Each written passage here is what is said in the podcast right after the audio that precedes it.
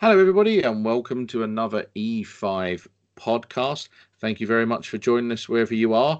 And today it's me, Paul Meenan, and who have I got with me? I think I've got my my pretty common uh, podcast hubby. Um, you won't you? you? won't unlock the door. I can't leave. Yes, I can't. yeah, I've got, door. I've got Dave Shed under Hello. an automatic lock, and we enjoyed our last podcast so much. Um, we thought we'd bring back um, the other part of um, this debate and introduce yourself. Who are you today? Hello, chaps. My name's Lee Ward, and I'm from Pure Electric in Dorset, and hopefully with a good internet connection. It's Lee Ward from Dorset, not uh, uh, of Pure Electric, not um, Adrian Davey, the kitchen fitter, but who masqueraded as Pure Electric. Just, just to be clear, hello, Adrian, if you're listening, kitchen fitter. anyway, sorry. Um, no, he's a sweetheart, isn't he? He's a bloody good teacher now as well. Um, right. So in this podcast, Adrian, we, we kind of we we really enjoyed talking to you about uh, consumer Adrian. system. Did I call you Adrian? Is this you what happens every Adrian. time I think about that man? I am so sorry. I won't edit it How out. dare you? You're gonna have to take. How dare you? You're looking at him too much. I've got. Uh, he sent me a signed photo saying "thinking of you." Um, it's Sorry about that. Don't worry, I'll, I'll, I'll, take that one. Dave, this is what we've always said about the pure electrics. It's always it's, it's always Adrian or Lee or Lee or Adrian. Well, stop calling him pure electric. Just call him Sorry.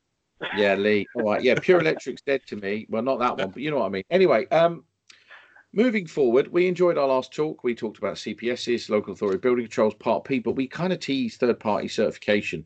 So I thought we'd pick up there on third party certification because um, a lot of people in our industry have a lot of views on it. Um, and I'm gonna I'm gonna make a confession which will probably enrage you, because I'm a client at the moment, and I had an electrical contractor do some work on a building off of one of my stations, and the work was pants, and they for some weird reason did not give a certificate. Amazing, in it really on railways that can happen, but it can, and I ended up having to get my incumbent maintenance contractor to go in and do a, effectively what you would call third party certification. However, what I made them do was a full 100% all all access EICR, and once they were satisfied and we reviewed it, I then instructed them to do remedial works to ensure it was in line with regulations, because it turned out the principal contractor didn't use a very good electrical contractor. Mm. So it worked for me as a client. However, there is another side to this coin. Um, Mr. Lee Ward, over to you. What's your What's your experience, thoughts, and views on third party certification? Um, in short, I fundamentally, I, I really don't agree with it. It doesn't sit comfortably with me at all. And I guess that's due to the way I was always trained in that as a responsible, diligent electrician, um, you should only take responsibility for the work that you yourself have designed constructed, inspected, and tested. Um, you know, you're responsible for your own actions, for your for your own work. I agree. To to go down the road of taking responsibility and liability for anybody else's work under any other scenario just does not sit comfortably with me personally. Um, other people are okay with it, and you know that's that's absolutely their prerogative. Um, obviously the whole third party certification thing was introduced into the Part P um, setup, if you like, of approved document P, which was basically giving people another option of trying to comply with a process which, by some people, um, by some people's opinions, is a, a broken system already anyway. So this just kind of muddies the water even further. So you've now got a situation of third-party certification, which, by the way, is only, to my knowledge, endorsed and supported by two of the competent person scheme providers. It's not something that is supported by all of them. Um, and it's. It, but it does happen again, in all of them. It does happen in all of them. I, I, I, know I know some of the CPSs say they won't allow it, but some of the CPSs contractors have openly said that they do it. I mean, Yeah, my, this my is- is contractor is, is channel. Yeah. is registered, Does- and yet, I mean, uh, let me let me just take you back to my scenario. So, do you? My scenario as a client, I had no alternative option. I had to have everything checked. I mean, luckily, because I think I've got a brain, and you tell me if you disagree with me, um, the 100% EICR was essential to understand what remedial works we needed to do. And my contractor, we ended up ripping out a lot of the work and redoing it and reconfiguring it and ensuring the right protection was on it. And I, at the end of it, was 100% happy that I now had a very fit, safe, and compliant job. Although I didn't have an electrical installation certificate for all of it, I had a mixture of an EIC and an electrical Okay. installation, which was a bit of a pain. But Yeah. what, Yeah. I- So that that's where the differences are, though, Paul, because you're talking about two two separate documents. One, you're talking about an EICR, which is a report, not a certificate. yes, agree. And then on the other That's very hand, you're talking about a third-party electrical certification, which is a totally different document. So Oh, sorry, mate. it's Oh, one- okay. in in in one hand, you've got a reporting procedure where you're reporting by assessment through inspection and testing of electrical works that you have not necessarily undertaken on a pre-existing electrical installation. So that's the reporting process.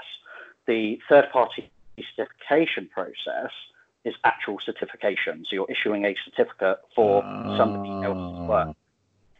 So, So like an what- assurance type over over yeah, it's like a compliance declaration, isn't it? Certificate. Basically, Well, so it's not an in- EICR. It's a yeah, you're done. It's good enough.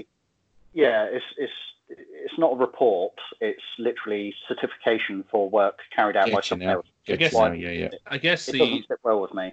the, tr- the trouble is in the translation um, because this kind of cheats chapter 64 because chapter 64 requires initial verification to be carried out during the erection now part p states that the non-registered competent person can appoint the registered part the third party certifier prior to the work starting but they actually have to start the notification of the third party within five days of completion so you can technically tell a guy ahead of the job, but the guy can turn up five up within five days of it being done. So the during erection part from chapter Well, 50 so from that- chapter that- that- sixty four isn't in there. Hmm. And Yeah. this is where it can't be policed by the competent person scheme providers, in my opinion, because to, to do this properly, not only is it third party certification, but this is an official channel, an official route which has been endorsed and approved by approved document P and two of the competent person scheme providers, whereby providing you sign up to this particular service level, if you like, of third party certification, you have a route of signing off somebody else's work. And the, the big issue here for me is that to do this correctly, you have to be present on that job before, during, and after. 3 Mhm. stages. You Mhm. can't just come in at the end of the job when it's already been energized, when it's already live, you know, because it was completed a week ago, and all of a sudden the homeowner or the electrician's thinking, oh God, what do I do now? I need to get somebody to come in and sign it off, which is where the whole Part P system then is open to abuse again. We now have a system of third party certification where providing you've got that facility within your CPS membership, you could kind of go to that job and charge the person for your services of doing a third party certificate, even though you've not been there before, during, and after. And to my understanding, and I'm I may be wrong, I don't think there's an actual system in place which is robust enough to prove whether somebody was on the job before, during, and after. But it begs the question if I had a client or a homeowner or another electrician or whoever say, Oh, Lee, you know, um, we're, we're doing an electrical job and we'd like to employ you to be our third party certifier, which means you've got to come onto the job before, during, and after. I'd be thinking, do you know what? When you look at the time and effort involved in Hmm. this particular procedure, why cheap. don't you just get somebody who can do the job It's properly? cheap, is it? Mm. Yeah. We see it's got written Good point. under 3.6 in part P in the note. It says the electrical installation condition report should be the model. So electrical installation condition report is used to then forward the acceptance to then provide certification. If we were to swap that out for an EIC, then to comply with BS 7671, you have to be there during. So if they Hang just change that document, then you'll be all right. Hang on a second, Dave. Are you reading from the standard? I'm reading for part P. You sado. That's my job. I'm supposed to be one reading off Wait, the well, you know, on the screen. I see you look a bit. In fairness, tired, I've buddy. actually got it on my screen as well. No, it's good. No, that's all good. Yeah, no, it says it in three point six. It says within five days of completion. I of agree work. with you, Lee. There's, there's, it's, it's mad. It's almost like the expensive solution would help, but who would want to go for the expensive solution when you can just get a properly competent? Yeah, it's it's easily mean, corruptible. Yeah, I- it I is, think isn't it? the- And it's manipulated. scenario- That's the problem. Yeah, the only scenario I can think of here where it may be relevant, but I, I just don't see the point of it in the first place, to be honest. And in actual fact, when I've discussed this with um, a CPS, they've actually told me, well, the uptake on this particular service is so low anyway, it's kind of irrelevant anyway. And I think, well, why endorse it then? Why provide it? Why support it? Because I think a lot of, I mean, I don't know. We, we It's, it's worth it's worth noting for those listening who who may be listening and going, "Who is this Lee Ward chap to be actually telling us all this sort of stuff?" Um, it, it's worth noting because we in E5 have known Lee for a, a, a long number of years now, and it's worth letting the the listening audience know you have actually engaged directly with the major CPSs, with the chief execs, with the technical directors. You have had direct conversations and engagement on a one to one where you have uh, voiced concern and frustrations um, with the safety and quality of electrical work, but only in the interest of public safety and your very experienced role as the LABC consultant assessor. Uh, whatever role you want to say. So you have a very informed perspective on this, more than I do. So I have you. You are probably the most informed guy on this view on this podcast period because my domestic experience is is so minimal compared to and old. Um, you know, my domestic experience is all pre Part P and the odd job now and again as you know love jobs as we call them or neighbour rewires and stuff like that or my own home. But you have far more diligent and informed knowledge on this, and it's worth letting the listeners know that just because I, I you know sometimes I listen to podcasts and I ask questions and think random things along the way, but anyway, Yeah, Okay, thank you. Yeah, I mean, we're, we've all got our own expertise in our own different fields, haven't we? And um, it's all We about we kind of sharing yeah. knowledge and helping each other, um, learning from each other. And But, that's one of the Lee, great things about stuff we is do it fair online. to say you didn't get very far with the CPSs though? Because we Yeah, we spoke about this off offline, obviously, but it's fair to say from from my perspective, um, as someone uh, as an industry colleague for many years now, you've done a really good job in speaking to CPSs, but the engagement just just wasn't there really there really. I don't Mm. know whether there was the appetite or will Mm. for them to do. Well, anything. Yeah, I mean, I've kind of had similar responses. I guess that's the polite way of putting it. Um, I, I, I don't like to use the term lip service, but I, I tend to hear the same um, the same things in return. So when questions are asked in a constructive manner to at least address and raise concerns and realize the challenges the industry has. And again, you know, with everything that I do and that I've ever done, it's I'm only talking on behalf of myself with regards to my own personal opinions and my own experiences. I'm, I'm not interested in kind of speaking on behalf of anyone else. Um, I just so happen to be a one-man band, Spark, who's you know proud of his job, proud of his in- industry, and someone who thinks that we need to see, I would say, quite drastic improvements to our industry. Think And not forgetting, if those improvements come, it's to the benefit of everyone. And I'm not trying to, you know, represent anyone here, but if, if industry improves, everybody wins because hopefully standards of work will increase. Consumers will receive a better standard of work. Uh, wage rates will increase as well as because standards are improving. Because we're all aware of, you know, the, the varying different levels of standards, but also wages within the industry. I think it's worth noting as well for anyone listening. Um, Lee, was it the November edition of Pro Electrician where there was an article um, where you were sat down and interviewed by the guys at PE, and there was quite an insightful article about what you would do and you know your two pence worth on the industry. Um, and that's the thing with Yeah. this podcast. I think everybody has a voice, and everybody's got the right to have their voice. I mean, you you said you very kindly used the word lip service. I used the term fobbed off. Um, but in London, they have a great term called "Don't make me off like a two bob bit," which um, is probably a bit more of a cruder term, and loads of people listening again. What the hell did he just say?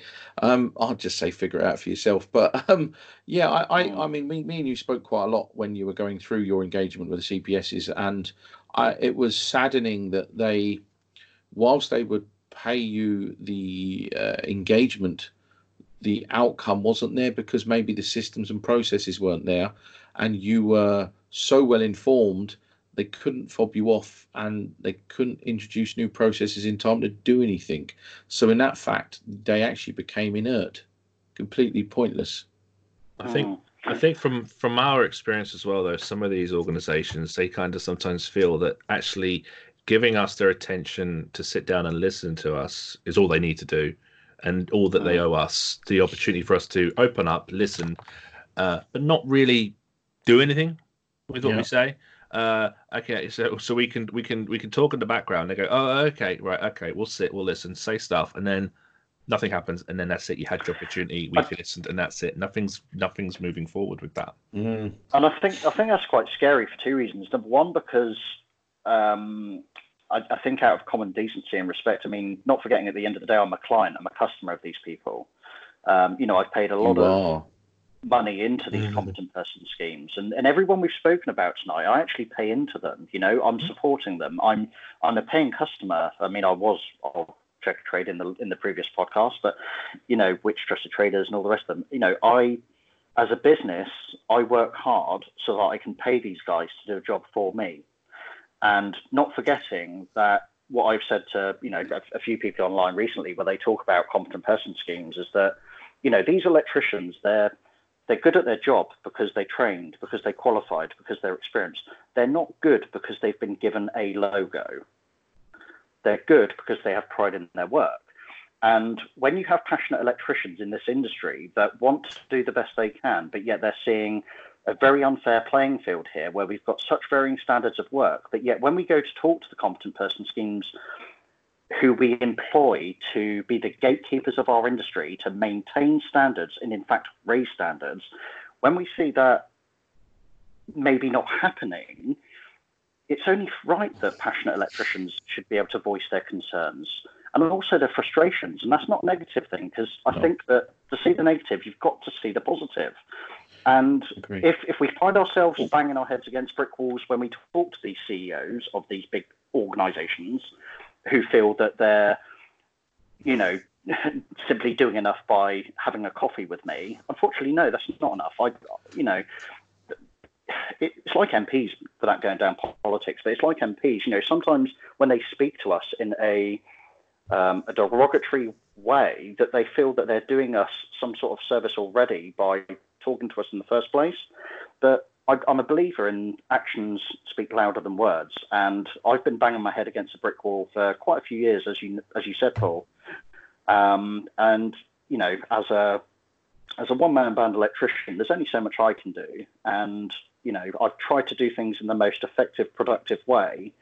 But unfortunately, I think we also have some challenges in the industry where there are certain things that are overriding the importance of these changes that are needed in industry.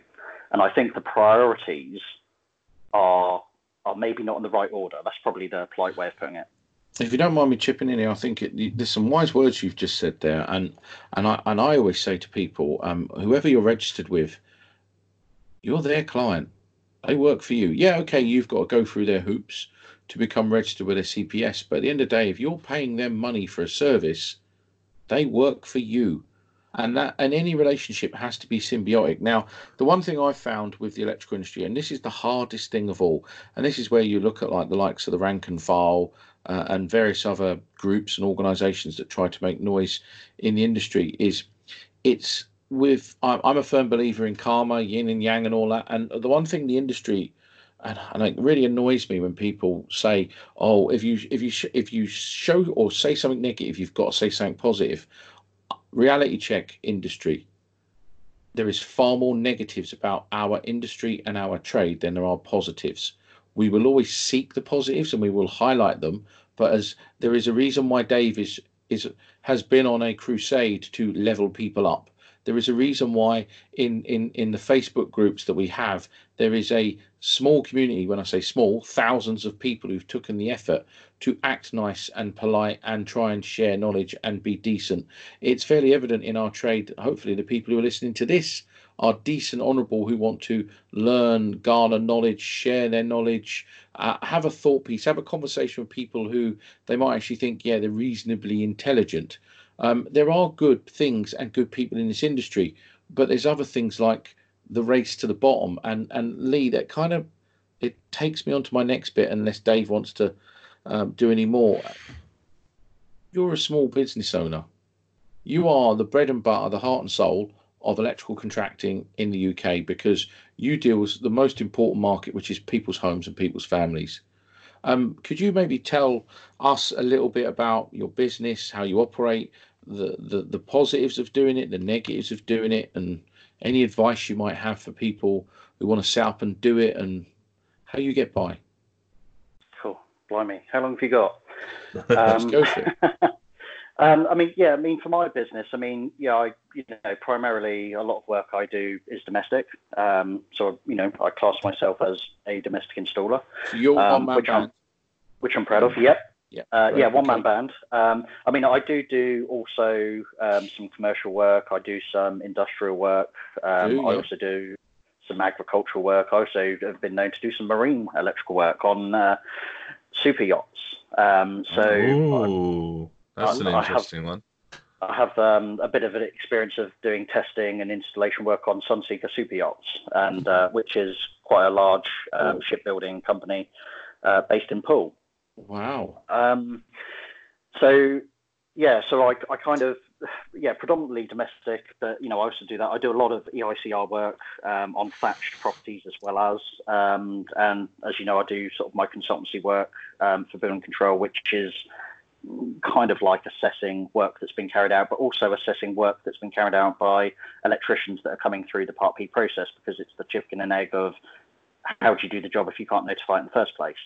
Um, so yeah, small business. Um, yeah, I've been going now uh, 13 years um, as uh, as my own business. I've had a, a couple of uh, apprentices over the years, um, which I'm quite proud of. Um, and yeah, I, I've had a couple of subcontractors over the years that I've employed on a temporary basis on different projects. Uh, prior to that, I worked for a, a few different electrical contracting firms. So in total, been in the industry around 20 years. So did my apprenticeship 20 years ago. Um, but in terms of my small business, which I think is where you wanted to go, um, it, it's it's a very challenging but rewarding um, job, if you like, um, because you know when you're self-employed, you know you're um, you're, you're in control, and a lot of people say that you have freedom, um, and because of that, it's uh, it, you know it must be amazing. But I think with all jobs, whether and you know I'm quite fortunate, I've had um, jobs on the cards for electrical contracting companies, working both um, locally to myself and also working away all over the UK actually. So I've kind of experienced both scenarios, and there are absolutely pros and cons with both scenarios. Whether you're self-employed as a one-man band, um, or whether you work for a company as an electrician and, and, or an approved electrician or even a qualified supervisor. Um, I think it comes down to your own personal commitments, your own family arrangement, um, and also what you want to do with your career as to which one's best for you. I think it does take a certain type of character and person to be self employed because you absolutely have to be self motivated, you have to be determined.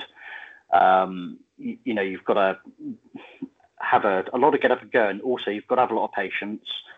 Um, you've got to care about the job you do, and you know I don't want to sound like I'm lecturing here, but I think that these are all qualities that I think um, any person of any trade needs to have when they're setting up on their own. I mean, I set up 13 years ago with I think I had something like 400 quid in the bank, and I had a beaten up old transit van, rusty XBT engineers van, which was falling apart. And I had about I gave up a job, and I had about four days work ahead of me the following week. And I remember speaking to my employer at the time, who was an electrical contractor, who I really liked actually, to be fair, but phoned him up and I just said, Look, I'm really sorry, but I'm I'm going to take the jump and I'm going on my own. And you know, they spent sort of two and a half hours that evening trying to talk me out of it. And I said, No, if I crash and burn, at least I've tried. You know, I'm going to give it a go. And um, yeah, I kind of haven't looked back. I mean, it has been challenging. The first, I think, the first six months of me being self-employed, I actually had a kitchen fitting company in Fareham um, not pay me for several jobs. And, you know, within the first few months of being self employed and being, well, obviously younger than I am now with kids and a mortgage, which I still have, of course, um, I, I, was in a financial situation where I was owed, I don't know, about three or four thousand pounds.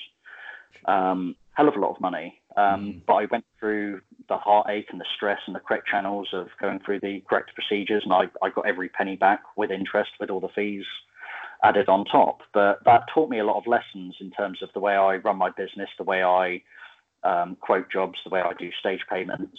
Um, and yeah, you do learn lots over the years.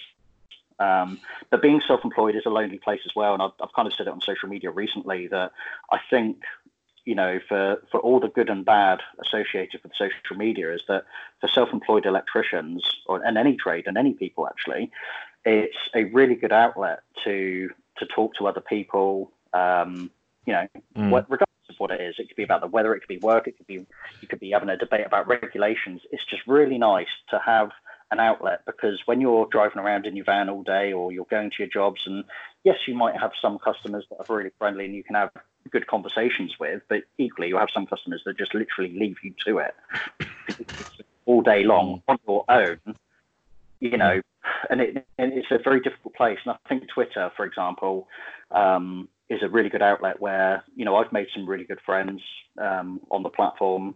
Um, there's some really good people out there that support me and, and each other, both professionally and personally.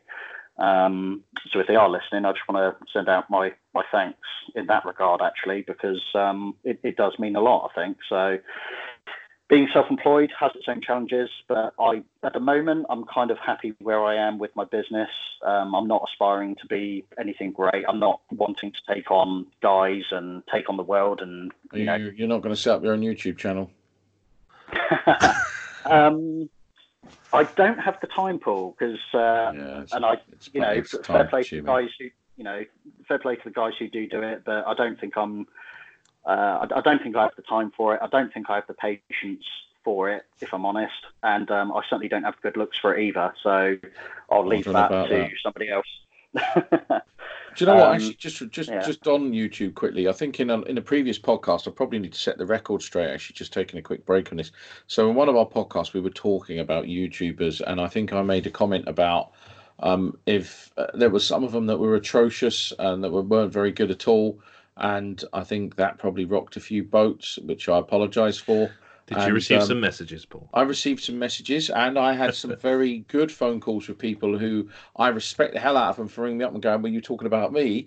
And of course, doing these podcasts sometimes it's like eleven odd o'clock. You can be a bit flippant and casual with the language um, at the end of the day. And um, I think I said if oh, I'm not going to mention names, I've got if I've got nothing good to say, I won't say it. So just for the avoidance of doubt and clarity, um, the likes of uh, Nick Bundy and CJR and loads and loads of other YouTubers, they're not the problem. I just want to be very, very clear here. There is a couple who are not very well known who are doing YouTube who are very poor and should not be filming, and um, and that's my personal view. Um, they should not be putting stuff out. But um, all of the guys, David Savory is the comedian in the industry. Everybody's got something to give to the table, and they're not they're not shite. Jordan of Artisan, all of that lot, they're not the bad ones. And I think a lot of them mm. probably think we think they I think, are shite. Yeah, I, I, I, think I think it's worth saying if we don't say your name, doesn't mean we hate you. I think that's that's what you're saying. We just can't remember all of them, can we? Yeah, we can't. In all fairness, we can't because we just there's too much like CJR. Um, I'm, I know I'm forgetting some of them. I know. Yeah, you are. Is, I'm, I'm not looking at the so, list. So. No, I'm not either. It's it's very late, but um, just we just wanted to sort of interject and clarify that. So because uh, we have had messages from people when they're alone in some, somebody's houses um, that they actually do listen to this. So um, thanks for listening to you weirdos. And um, I, guess, I can't I guess, sing any songs, so I guess we can kind of we can kind of link that in because Lisa just talked about working for yourself and stuff, and I guess YouTube has also kind of helped a little bit with some electricians who may work on their own. In fairness, there's some, some social them, interactions with I that. mean, I mean the the GS. Uh, in all fairness, um, yeah. I met a lot of self-employed electricians, and I remember talking to some of them. And I, I tell you what, this is a weird story. So I, I remember um, I went to the Spurs stadium, and I could hear GSH's music in the canteen. And there was two blokes watching Gary Hayes um, uh, on his brilliant SY gland uh, video, where he was actually saying, if you're using SY Flex, this is the proper gland. This is how you do it, and don't use a plastic stuffing gland, you moron, sort of stuff. And um, that was, and I remember meeting Gary soon after that, going, well, I heard you. How hmm. weird is this that there are people at the Tottenham Stadium watching your videos? And he was quite, he was overwhelmed. He was quite humbled by it. But and and that's when I realised that social media could be an incredibly powerful tool. Because I'll be honest with you, I'm so rusty. I sit and I look at some of the installations that you do, Lee, and other guys, and the quality of work you do with how you take your cables out, you sleeve them, you protect them, you gland them, you terminate them, and I just think I'm going to do it like that because you just forget you're not using the material every day. So all this new tech that comes out, it's it's not. Mm. You know what I mean? Yeah, it's yeah. I, I, think that um, I think the only advice, not that I'm here to give advice, of course, but I'm just kind of speaking out loud, I guess. Um, I think my only concern when people go self-employed is when they go from literally from training to, to being kind of qualified, then going straight on their own. Um, I, I think that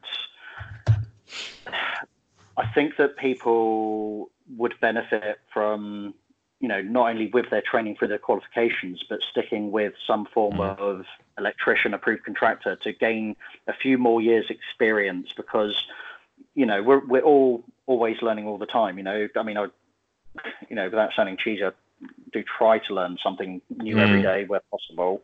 Um, but I, I, think my concern is that I'm seeing a look, I'm seeing some, should we say, electricians coming through the different channels that we have available now, and then just jumping straight into the self-employed route and going on their own. And that is a little bit concerning because I'm, I am of the believer that you know you don't know what you don't know and it's it's not for it's not for us as electricians to be practicing or experimenting on their own homes whilst we're learning our way to competence. I think that gaining several years of experience and training is is really quite important. Yeah, I mean, well, without actually having any accurate data, you've probably just described about 80, maybe 85% of the amount of people on these rapid training routes trying to career change, trying to change their lives, trying to get out of their jobs, get out of their ruts. Um, and a lot of the times they go to a training place that doesn't offer the opportunity to develop. To you know, I remember my apprenticeship. I my family firm, so I worked with my dad and my granddad. And when it came to things like MI or boards, whatever, if there's any time available, my granddad would put me to work, and I'd put stuff on the wall, and I'd do all the containment, I'd do all of that stuff. And then if it was done well, he'll come and look at it before lunchtime. He would go right, rip that off, go get some rolls, and do it again this afternoon. So he'd keep getting me to repeat and repeat and to repeat to develop the the actual hand skills. And a lot of these guys going through training now, there's no time for that. So I've had people, mm. I, I I have people message me all of the time, Lee. And I had a guy message me. I think I, I shared this with Paul once.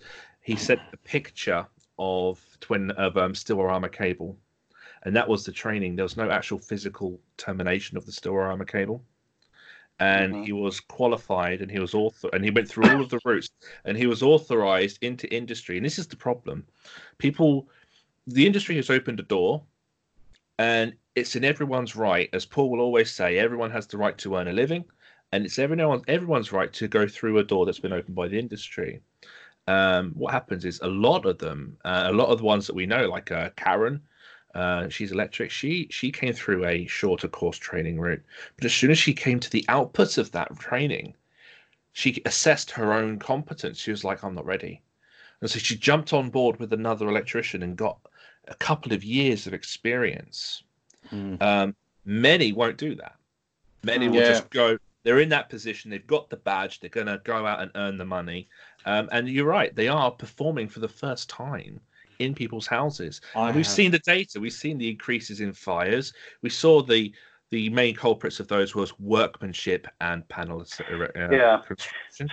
I, See, I mean, with the with the article that uh, went into professional electrician that Paul referred to back in November, I, I, you know, when we're talking about standards of work across the industry, I kind of try to make it clear that y- you know questionable work isn't restricted to one particular demographic, and we all know that you know for every electrician that's come through one route that does a bad job, you can find one who's time served and been around for many years who will equally do a bad job.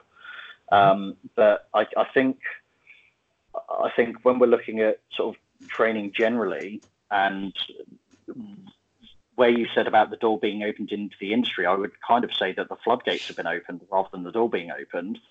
And that we unfortunately have a situation mm. where I actually, you know, I'm the same. I, I will actually, you know, fu- fully support anybody who's coming into the industry. You know, I, I personally, you know, I'm not ashamed to say, you know, I, I'm happy to help. You know, I give people my time. You know, I get people messaging me, phoning me, and I'm happy to help because people have helped me over the years. You know, I mean, Paul's helped me with various things, and it's all about trying to help each other. So I'm all for people changing career. I'm all for people learning new skills and professions and developing themselves.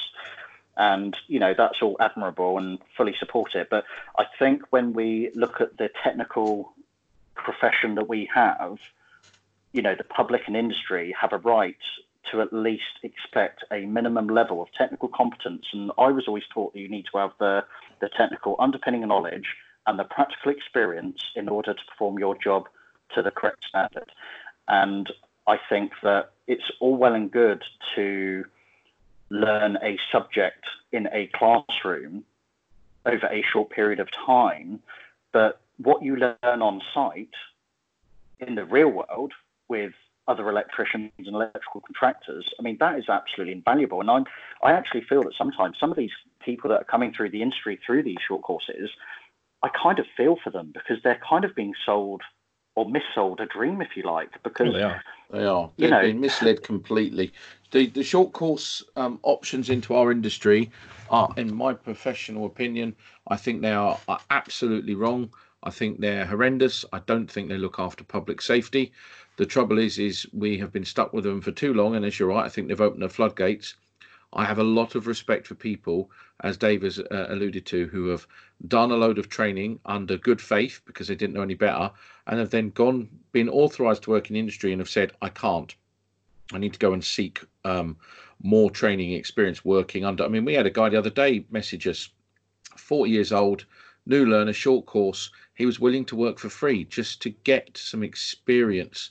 There are there are some really good people in our industry and coming into our industry who who are fully aware that the fact that you need to apply this knowledge over a period of time so it becomes the norm. It's like bending oh. conduit. You ask me to bend conduit, there'll be an elephant's graveyard. I won't be able to do it. If you give me two or three days with vice and bender and a couple of bundles of conduit, I will be able to do double bubble sets, back to back bends, swan necks, the whole lot. But I will have to go and brush up and practice, practice, practice. It's like muscle memory. You've just got to, you've just got to get the knack. And and when you're training in in, in industry where you can't see it, you can't smell it, and you most certainly can't hear it until it's too late, it's really dangerous. So you need to apply that knowledge over time, and that's essential. Do you not find though that these um, these these courses are because I genuinely think that they are partly unfair to the people that take them because I think they should be banned. sometimes because sometimes the people that are taking them are, are fairly naive to the situation where they believe what they read and they think that they can actually earn the profession of an electrician in such a time frame if they spend such amount of money. And the problem with that is that they then send their CV to someone like me or an electrical contractor or whoever, Mm. and they're like, you know, oh, you know, have you got any jobs available? And they're expecting the job of a qualified electrician. And then when they demonstrate the qualifications that they've got, of which some of them I don't even recognise, it makes me wonder whether industry actually recognises these domestic installer qualifications. And scarily enough, if these people do get to the stage of interview and then they do get offered a job, can you imagine when they turn up on site and then they're exposed to the reality of what is expected of them? Mm, Going they've not been taught that in the classroom, have they? Mm, going going back briefly to then come to this point earlier on when you um you said that you know that the CPS are our customer kind of thing. Okay. Mm. I use the same example with training. All of the organizations that want to sell training, you know, people they they need products and they always will be adjustments of products. And it's the same with the likes of the who we would consider to be the quality controllers of training, like the city and guilds. They still want enrollments. I had a big debate with the guilds because I'm, I'm a, qualification consultant them for a couple of qualifications about the 18th edition, the opportunity to improve from the old 17th edition. They didn't touch it. They just carried on as before. Uh, so they don't, you know, they don't try to improve the qualifications. Instead, we see the opposite. So we see, you know, the way the 2391 has been adjusted to be more uh, approachable. I've got a learner this week he's he's actually about to do his practical for the two three nine one. He's passed his theory for the two. He's uh, written for the two three nine one, but he actually told me he was given a mock paper two days before the exam, and it was word for word every question, but the questions mm. were given in a different order. Now, when yeah. exam centers run the two three nine one, they get the question exam papers in a in a magic uh, grey envelope which they're not supposed to open until before the exam. So all the centres agree to that kind of code of ethics. But City Guilds have to get those question papers out there.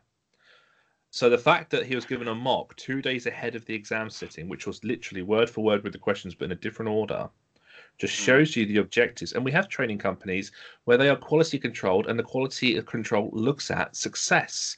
It looks at achievement. So it's in the mind's eye of every training organization to focus on assessment, to focus on achievement, and we're losing training. But, we're losing but, training in that process.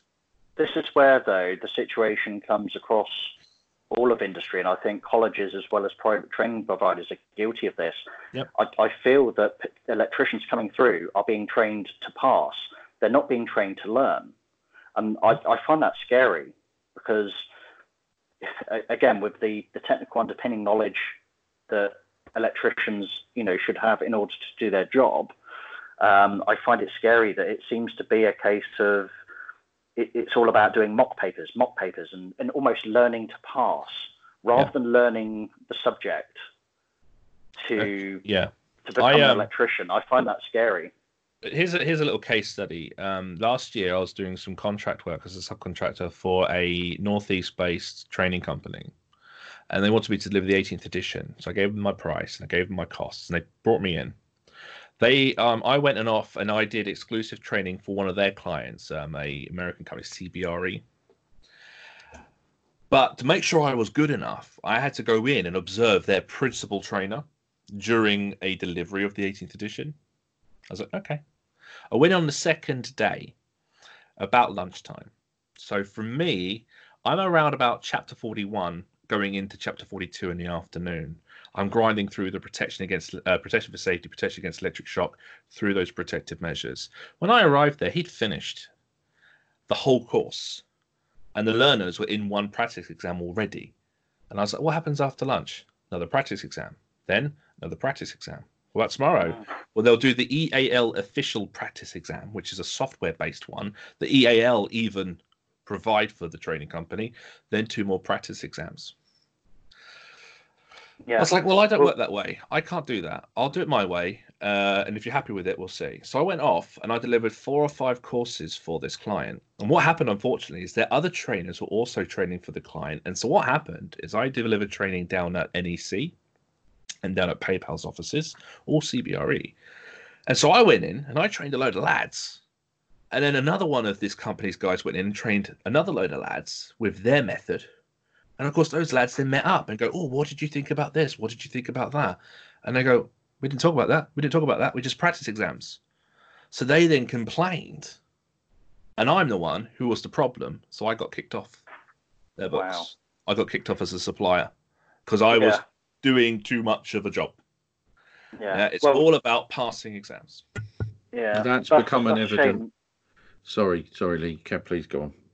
Yeah, sorry, I was, I was just going to touch on the 2391 as well that you mentioned earlier. Um, yeah. I mean, we, we've seen the, you know, I was chatting to somebody about it the other day, that, you know, the, the traditional 2391 from years ago, and I'm only talking, say, 15 years ago, um, where you had a three hour sort of written exam where I think from memory it was it was almost like the first two hours you had like I don't know something like 20 questions to answer. And then the Yeah. last hour, you had almost like one or two really big questions. It was a big Um, because- scenario. Yeah, the B Yeah. section.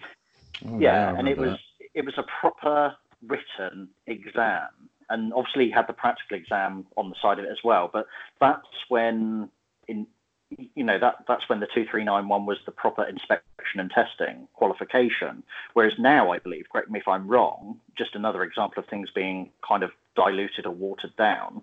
Now you yes you have the practical side of it, but now you have a multiple choice or multiple guess, as I call it, Mhm. exam Mhm. whereby you only need to achieve 60% pass rate, I believe. Yes, and there's pre-written exam. There's which is fewer questions, which is a pre-written set of questions, which basically I have access to on my machine here through the Walled Garden platform, which means they don't get changed between one session and the other, which means I can prepare learners to pass. So, how are industry standards going to improve when we change the exam procedures in that way and then just go on to multiple choice? improvement in 'Cause you, you education. is pass rates. Improvement in Yeah. education is pass rates. That's education improvement. It's up to the industry to assess the outputs of training. We don't have any way in this industry or any person in this industry assessing the outputs of training. Now, immediately in my head, I'm thinking of maybe JTL. That's probably one of the people who would be most suitable to do that. But there's no organization that actually looks at the overall outputs of training. So, am I? Would I be fair in saying that this is more about quantity rather than quality? It's about enrollment. If I make an assessment passable, more people will enroll on it. If I get people to enroll on it, I get an enrollment fee. Yeah. So, yeah. Okay. I think it's inevitable Uh-huh. that further education colleges and short short course providers are not stupid enough to realise that there is a distinct uh, reduction in funding and skills development and training, and yet they are still under pressure to deliver pass rates and results and make their places of uh, educational establishment, wherever they are, attractive. And I find it, I hate it, I absolutely cringe when Sparks turn around and go, Has anybody got any past papers I can use? Yeah, Uh, I created Because a community. immediately, I created a you're community to avoid that, and they still ask for them in that community. yeah, and I'll be honest Yeah. with you, in, in people, Dave's, people in write Dave's papers and put them in that community. I am really tempted to just literally block them and ban them out in the group straight away because, the, yes, it's hard. Exams are hard. Put the effort in to understand it and just do the damn exam. Don't ask for past papers because so many education establishments. Uh, I've been on courses where they've gone, here's a load of past papers, um, and 50% of it will be in the exam. And I just sit there and go, but I want the education. I want the knowledge. I don't want the past papers. How am I going to? Yeah, I mean- when I'm in when I'm in the shit on on in a house again- on Friday, I need to apply the knowledge, not remember a past bloody paper. But City and Guilds provide past papers through Smart Screen. That's where you, as a learning training company, can pay for it. Again, pay for that material. City and Guilds through Smart you Screen can pay provide. for past papers from Well, not past, Guild. not not past papers, practice papers. Fuck. Um, Yeah, You can yeah, pay for pra- you can pay for practice material called on Smart Screen, and EAL, as I say, have a practice exam.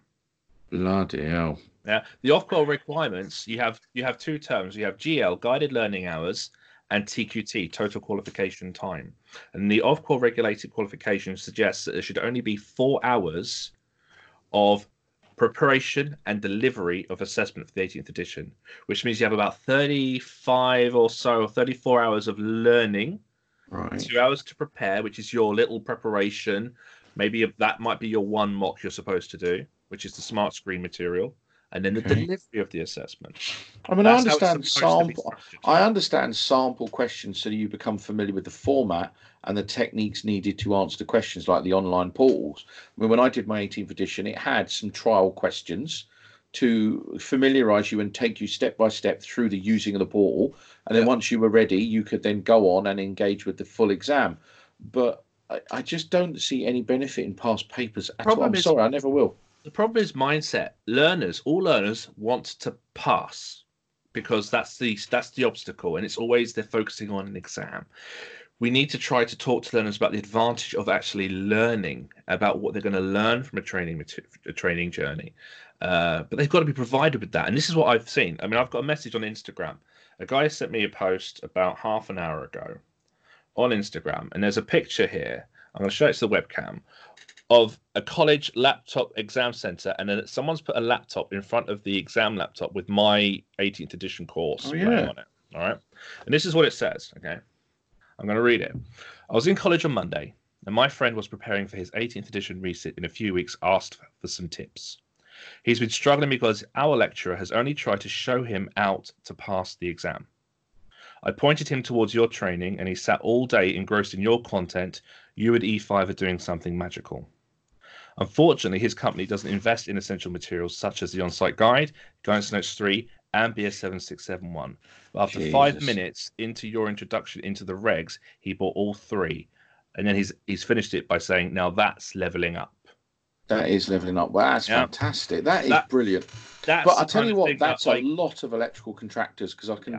I'll tell you now my experience. I've walked into offices, and this is the one thing I like about being a client because I can be a bit of a git.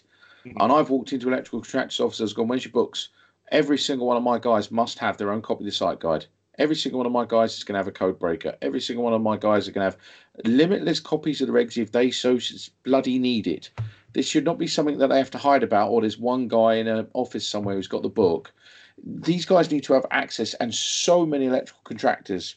Um, we know, and we know people who are working with electrical contractors now who are mortified by their behaviours, and it, and it always sits at directors and the the sheer greed and arrogance of individuals who run electrical contractors or their inability to adapt and evolve. And um, um I mean I was at, I was at a conference today where we were talking about the fact that um uh, education is is is frowned upon in a lot of organizations including major major ones that I've worked in because there is a fear that if you train and develop your staff they will leave and go somewhere better paid. Yeah no shit Sherlock. They Yeah. always bloody will because if they're having to do that, you're ar- you're arsehole, excuse my language, but Hmm.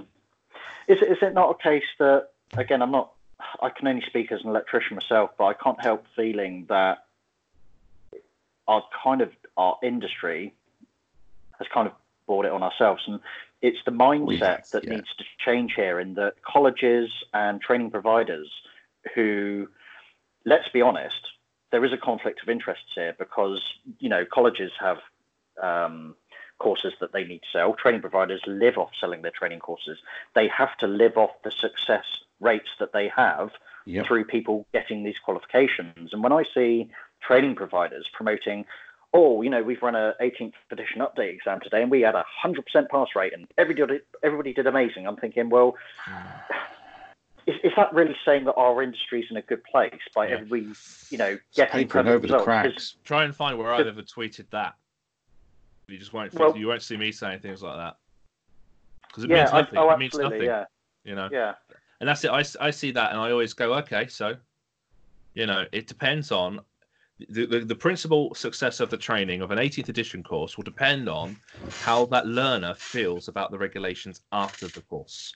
Not in Yeah. the exam, not during the exam.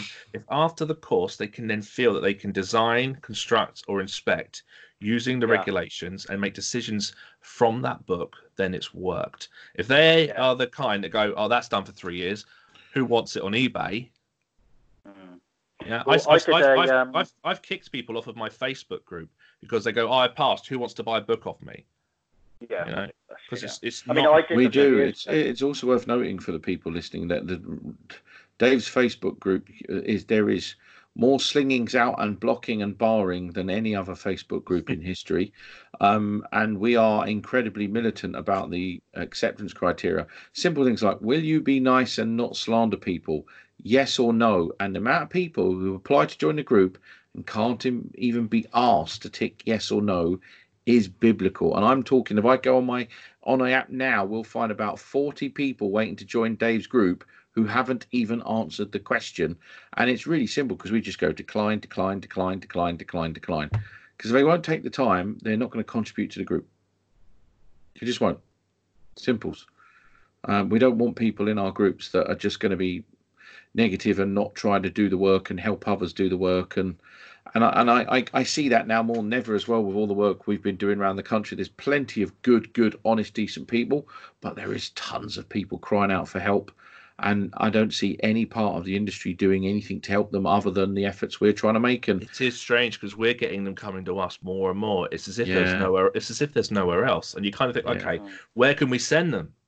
and, and we are swamped every night, every single night this week. We have been doing something, uh, helping on the phone to someone talking about their professional registration, something every night, always, every night we're working. It's not unusual for Dave and me to be texting at 1, 2 a.m. in the morning. Yep. Nothing unusual about this at all. We're both. Um, you're in Italy. I was in Sweden last week. We're still doing this.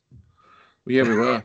We were still doing it while we're we were still in different doing countries, still hotel. texting and messaging, and I know it's insane, absolutely insane. Um, but I think what if if you could give anybody advice starting out wanting to be a one man band, what would you?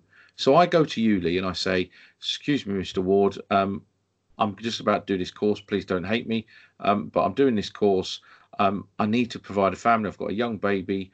What would you recommend my career path be? What would you give as a piece of advice to people doing that? What What would your words of wisdom be to put you on the spot ever so slightly?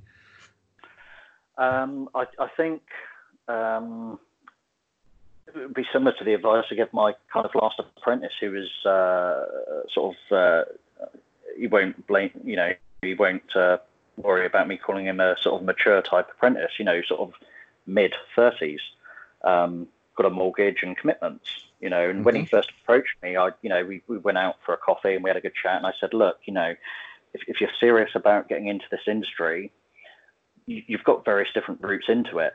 My advice, if you're wanting to make a proper career for yourself, um, you, you need to do it in the right way. And I think, personally speaking, the right way is by doing what I class as the proper courses. So you know Mhm. your you know your part ones, your part 2s Mhm. and you're doing that over three years. Mhm. Um, and you could be doing one day a week at college, or you could be doing evenings, or w- whatever way it works out. But, but by doing your kind of your part one, your part two, your level two, your level three, um, you know, try try to realize that if you want to become a professional in any trade or industry, it, it can't just be given to you. Um, you. You can't just do it in a matter of a five week course and then watch some YouTube videos and then think you can go out there into Mr. Smith's house and, you know, you know everything. You know, it's kind of scary how much we don't know. It's scary how much we're all still learning. You know, there's, I, I just think that if you're coming into the industry, and if, even if your goal is to set up your own business, that's great, but you've got to give yourself the right amount of time and you've got to invest into the profession that you're wanting to get into. And that involves a long term commitment of doing the correct qualifications over the right time. But it also involves, and I know this is really, really the hardest bit, it's very hard trying to get some form of job or training with an electrician or an electrical contractor. I realise that. You know, I went to my local college six months ago and there was, I won't be exaggerating when I think there was about 60 kids there, all of which didn't have apprenticeships, didn't have jobs. But they're there at college doing these courses and none of them have a job or an apprenticeship, and that's really sad. Um, but for people in mid-career, should we say, the more mature guys, you know, I think a realization of needing to do, needing to somehow gain on-site experience with an electrician, and not just any electrician, do some due diligence, do some research on people. And I know it's sometimes a case that beggars can't be choosers, and getting any experience is all that matters. But I think if you can if you can get the opportunity to do the right courses and to get the right experience, as long as you put the effort in, and as I said to my guy, he, he said, Well, my goal is to be fully qualified in three years. And I said, No such thing. He said, Well, what do you mean? I said, Well, there's no such thing as being fully qualified, in my opinion Thank you for saying that. because because we and I know this sounds cheesy again, but I'll, I'll I'll say it anyway. We are all always learning, and nobody knows everything. And there's things that I'm learning off other guys all the time via Twitter, LinkedIn, whatever. We're all always learning, and you are never fully qualified. And I said to him, you need to get that out of your head. I said, first of all, being qualified at at the entry level, as I would call it, is going to take longer than three years anyway. So you've got to do your three years, then you've got to do your AM1, your AM2, then you've got to do your 2391s or whatever the equivalent is now. And then when you've got your benchmark qualifications, you're then practicing as an electrician, still under supervision, still learning. And then after a period of a few years doing it that way, in my mindset, I would then class you as an electrician proper. Mm-hmm. But this this whole thing about being fully qualified frustrates me because why are we setting a maximum in our industry whereby you, have reached your peak now, you can give up because that's what stops people doing CPD because people think they reach a benchmark where they don't need to do anything else. CPD is something that should be not enforced is the wrong word here, but CPD is something that should be introduced as part of your affiliation with your competent person schemes, for example. And I know they require you to do the very basics in terms of keeping keeping up with the additions of the regulations, but that's a prerequisite. That's a given anyway. But in terms of learning other things, such as new technologies, such as electric vehicle charging, for example, doing the CPD on top means that you're constantly evolving, means you're always learning. It means you'll never be fully qualified. And I'm not fully qualified. I, I wouldn't class anybody as fully qualified. It's all about the CPD. So, um, do you know what? I've actually referred myself uh, as fully qualified, but after listening to that bombshell, I agree with you. There's no such thing Lee's, as fully qualified. Lee's, it's that. He, he's just he's just basically just uh, talked through everything I covered in my JIB video, where I talked about the JIB card being used as a point of completion of a training journey. It's not a stage gate. Yeah, well, it's a point of completion with the end point assessment. That's what we now mm. call it, end point assessment. But we, we've I, always said I, that the JIB said, card isn't the end. Yeah, but again, two years ago in that video, and I said, you know, you, that point, you're then going to look at, oh, electric vehicles, oh, solar photovoltaics. And I said then, there's no such thing as fully qualified. No, I, I, did, I, I, never saw that say, video, by the way, but it's good yeah. to think the same. I, I, I have to say, to be honest with you, I, I think it's one of them videos that, well, I've watched it, but I think at the time my brain wasn't as fatigued as it is now, probably. But no, you're absolutely bang on right. There is no such thing as fully qualified. And that, that, op- that opens the interesting debate of will we ever be fully qualified? No, but will we be aware of our own competency and our own limits? For me, I've always said the most important part of competency is the ability to say, no, I can't do that. I've been heavily criticized for it. But if you turn around to me and said, um, Paul, go to go to that railway. There's eight HV transformers. They all need synchronizing. Go and sort out the protection calcs and all the synchronization on it. And I, am going to turn around and go, I, I, I know, but no, I can't because mm. I haven't worked on a HV transformer since 2009. I'm not mm. competent on it anymore. I'm just yeah. not doing the do. Mm. I, mean, I, agree. I don't think there's such thing as qualified. I think there is. Uh, remember, the Electricity Work Regulation 16 does say, you know, knowledge, skills, experience relative to the nature of the work to prevent danger. And your work can change one day to the next. Yeah. Your client can demand something of you one day to the next. The environment can change one day to the next. The wiring system can change one day to the next. Technologies can enhance and develop. You know, you might one day find yourself working with thermal imaging and then have to do arc flash studies. You might one day find yourself working with electric vehicles or DC, storing DC. You know, um, we know always, yeah, we always have to identify what measures are needed to develop knowledge and skills to prevent danger for the work we want to do.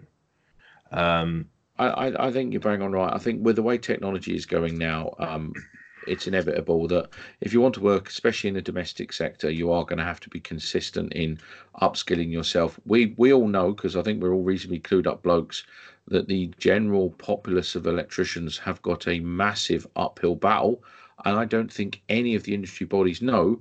But then again, I also think they do because if you go to the NIC lives, the NAPIT live events, some of the questions that are asked there, I have stood there and been mortified. Yeah by some of the questions, and even the presenters, you can see them like, "What?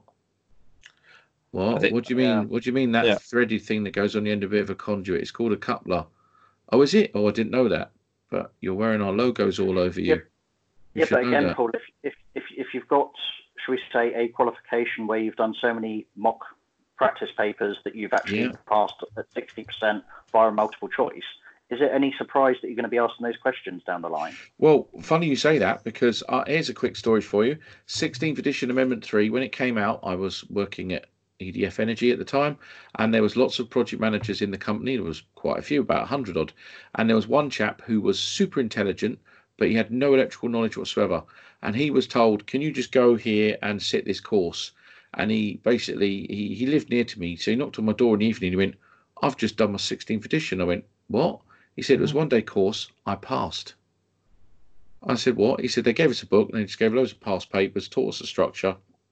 Because he mm. was a smart chap, he passed it, and then he was walking around the business going, "Oh yeah, I'm qualified at 16th edition now." You know, wasn't what I've never understood about the edition qualifications is that again, that's just another example of getting bums on seats. Because I always believed, and correct me if I'm wrong, that when these qualifications um, come round, where we go, you know, from one edition to the other, I've always understood them to be updates, as in an update qualification. yes. So my my question has always been, what's the person updating from? Because I've worked for various companies where I've seen electricians, and they're like, oh yeah, mate, yeah, you know, I've got my 16th edition, or I've got my 17th edition, or got, you know, obviously 18th now. And you think, and you're like, oh, okay, well, that's really good. Well, where else have you got? Well, what do you mean? Well, that's it. So you, you've done your so you've done your Yeah. edition update. You've got that qualification, It's just and by default, that makes you yeah. that you're thinking that you're a fully qualified again go back to the fully qualified electrician thing um, but i find it Yeah. frustrating that sometimes these college cour- well not just college course providers but any training provider it seems to be a case of as long as you've got some experience of electrical um, industry type work, you can do this course. And the problem with that is you then get a whole bunch of people updating something they, they haven't actually got. It's Yeah. like taking your HGV test, but you've not even got your driving license. You can't update something that you haven't got. and I, I, I'm just wondering if that's just another example of conflict of interests where surely update qualifications, it should be proving that you're updating something that you've already got. As in your part one, your part two, going back to what I was saying about Do you know doing the It's a correct courses. It's a sensible view. It's a sensible opinion. God, that's just sensible. There should be an right. alternative version of the Disagree. 18th edition that actually develops the application of the regulations, and it can be referred to how it works across the skill sets of trained electricians. Because the problem with the 18th edition is it is actually not mapped for electricians. I'm reading this here. This qualification is primarily aimed at practicing electricians with relevant experience and other allied professionals, such as surveyors, consultants, and other trades needing to update or enhance their understanding of the IAT1 regulations. It's also suitable for anyone wishing to demonstrate an understanding of the regs. Mm. So you Mm. could you could make furniture for a living and want to put some electrics in it, like making some. I know I actually trained someone. They they turned mannequins into decorative lighting, and they were told by weird. the NICEIC to go and do an 18th edition course. Dave, that sounds like a challenge for you to develop. Um, I think once we've got Amendment One parked, yeah. uh, maybe we kind of know where Amendment Two is because you know the minute Do you know- Amendment One but you know comes you know out- what this means. You know the way What? the way that's written. It means, come one, come all, come Mhm. and learn. And we Mhm. don't do RPL. Remember, I mentioned that to you, Paul, before. Recognize Yeah. prior learning. We don't need to, because anyone can do this course. Pay my brother, my brother, course. who's developing Sparky Ninja right now, he Yeah. did the 17th edition course because he was in Ascot one day and he had nothing else to do. He and he was, he was in the room, he was listening, and he said, "I fancy doing that." Enrolled him on the exam, and he passed. Yeah, but in fairness, he's in. He's a what? He's So he's knowledge. It's He's, in, not, it's in he's the genetics. he's never it's he's never twisted, genetics, man. He's never twisted wires before. Uh, Wow. And and that's again Well, uh, hopefully, the, you never will.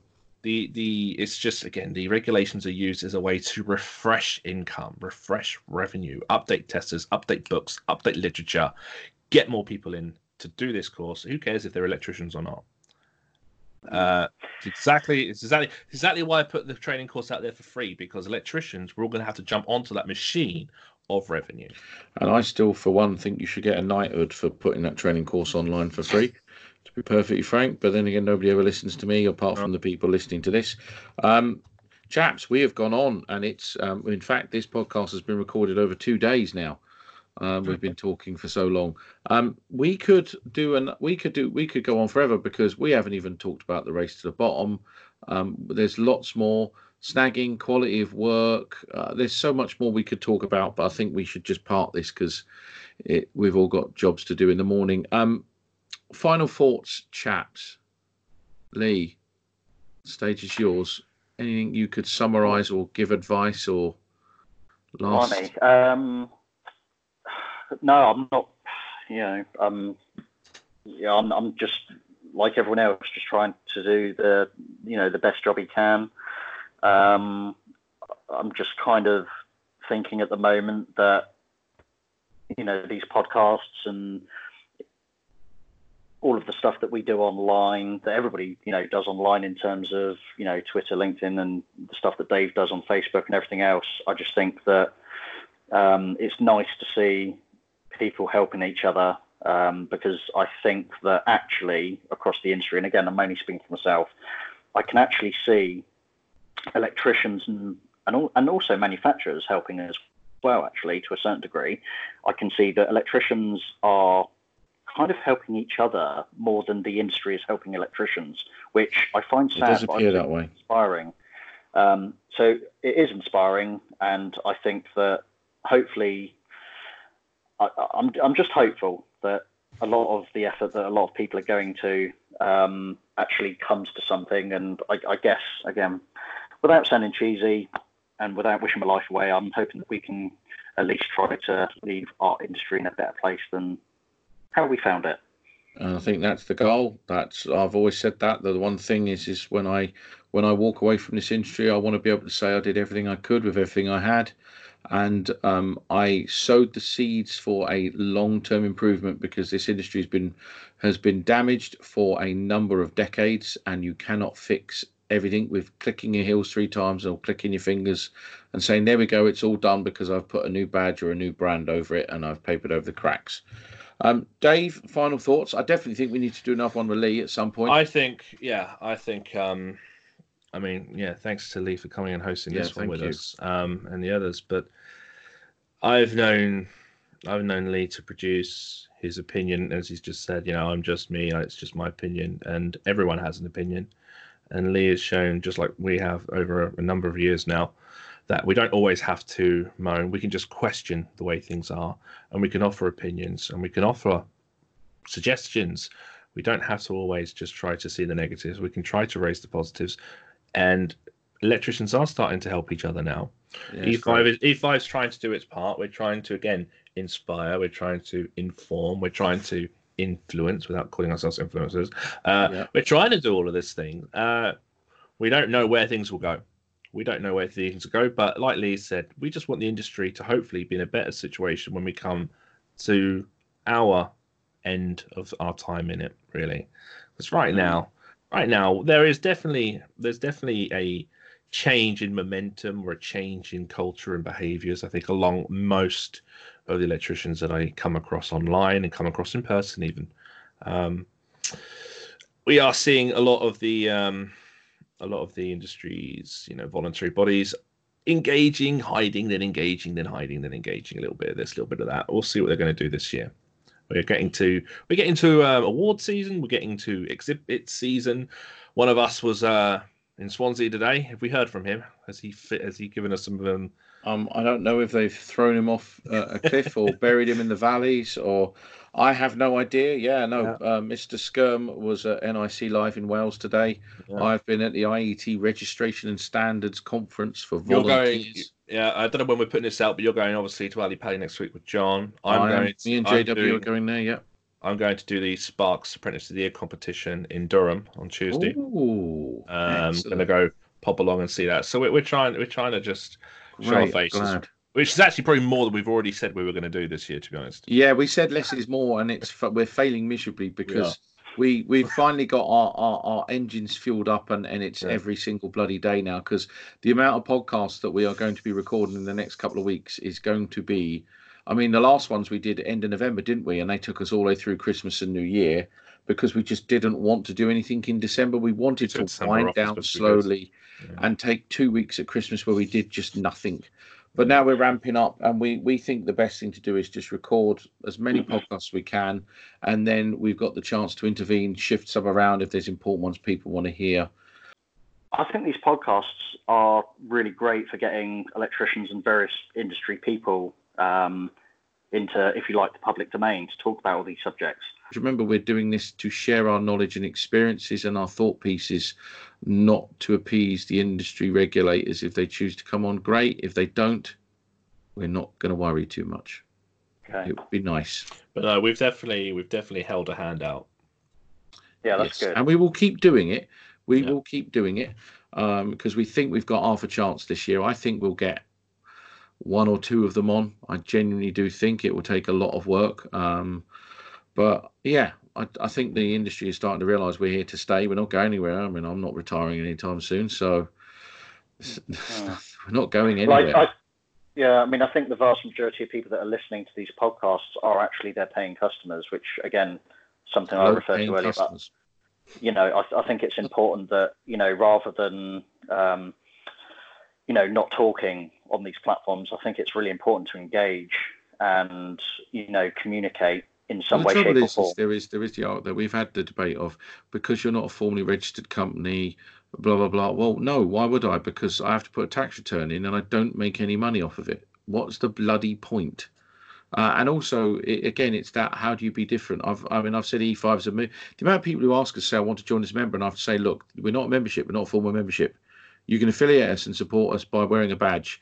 And if you if you besmirch that badge, I'll find you, I will hunt you, and I will rip that badge from your um, because I paid for the damn thing, including the postage, and I don't want money from anybody for it. I want them to try and share their knowledge and experience. That's all I ever ask for. It's nice to be nice. Um, on that bombshell, lads, the, everyone will be in a coma listening to this now because we've gone way over. Um, gents, I'm going to wind this down now, and I'm going to thank you very much, Lee. We will get you on again. I think that's inevitable, and I'm hoping you're going to invest in a microphone and start doing your own ones as well, because I'm encouraging that of people who come on and do this. Um, Dave, um, well, you're Dave. You're a legend as always. I'm here Um, still. Hello. Good evening. thank- Thank, you very much. Gents, thank you very much for coming on and doing this once again. Thank you, guys. Bye bye. And until the next one, take care of yourself and each other.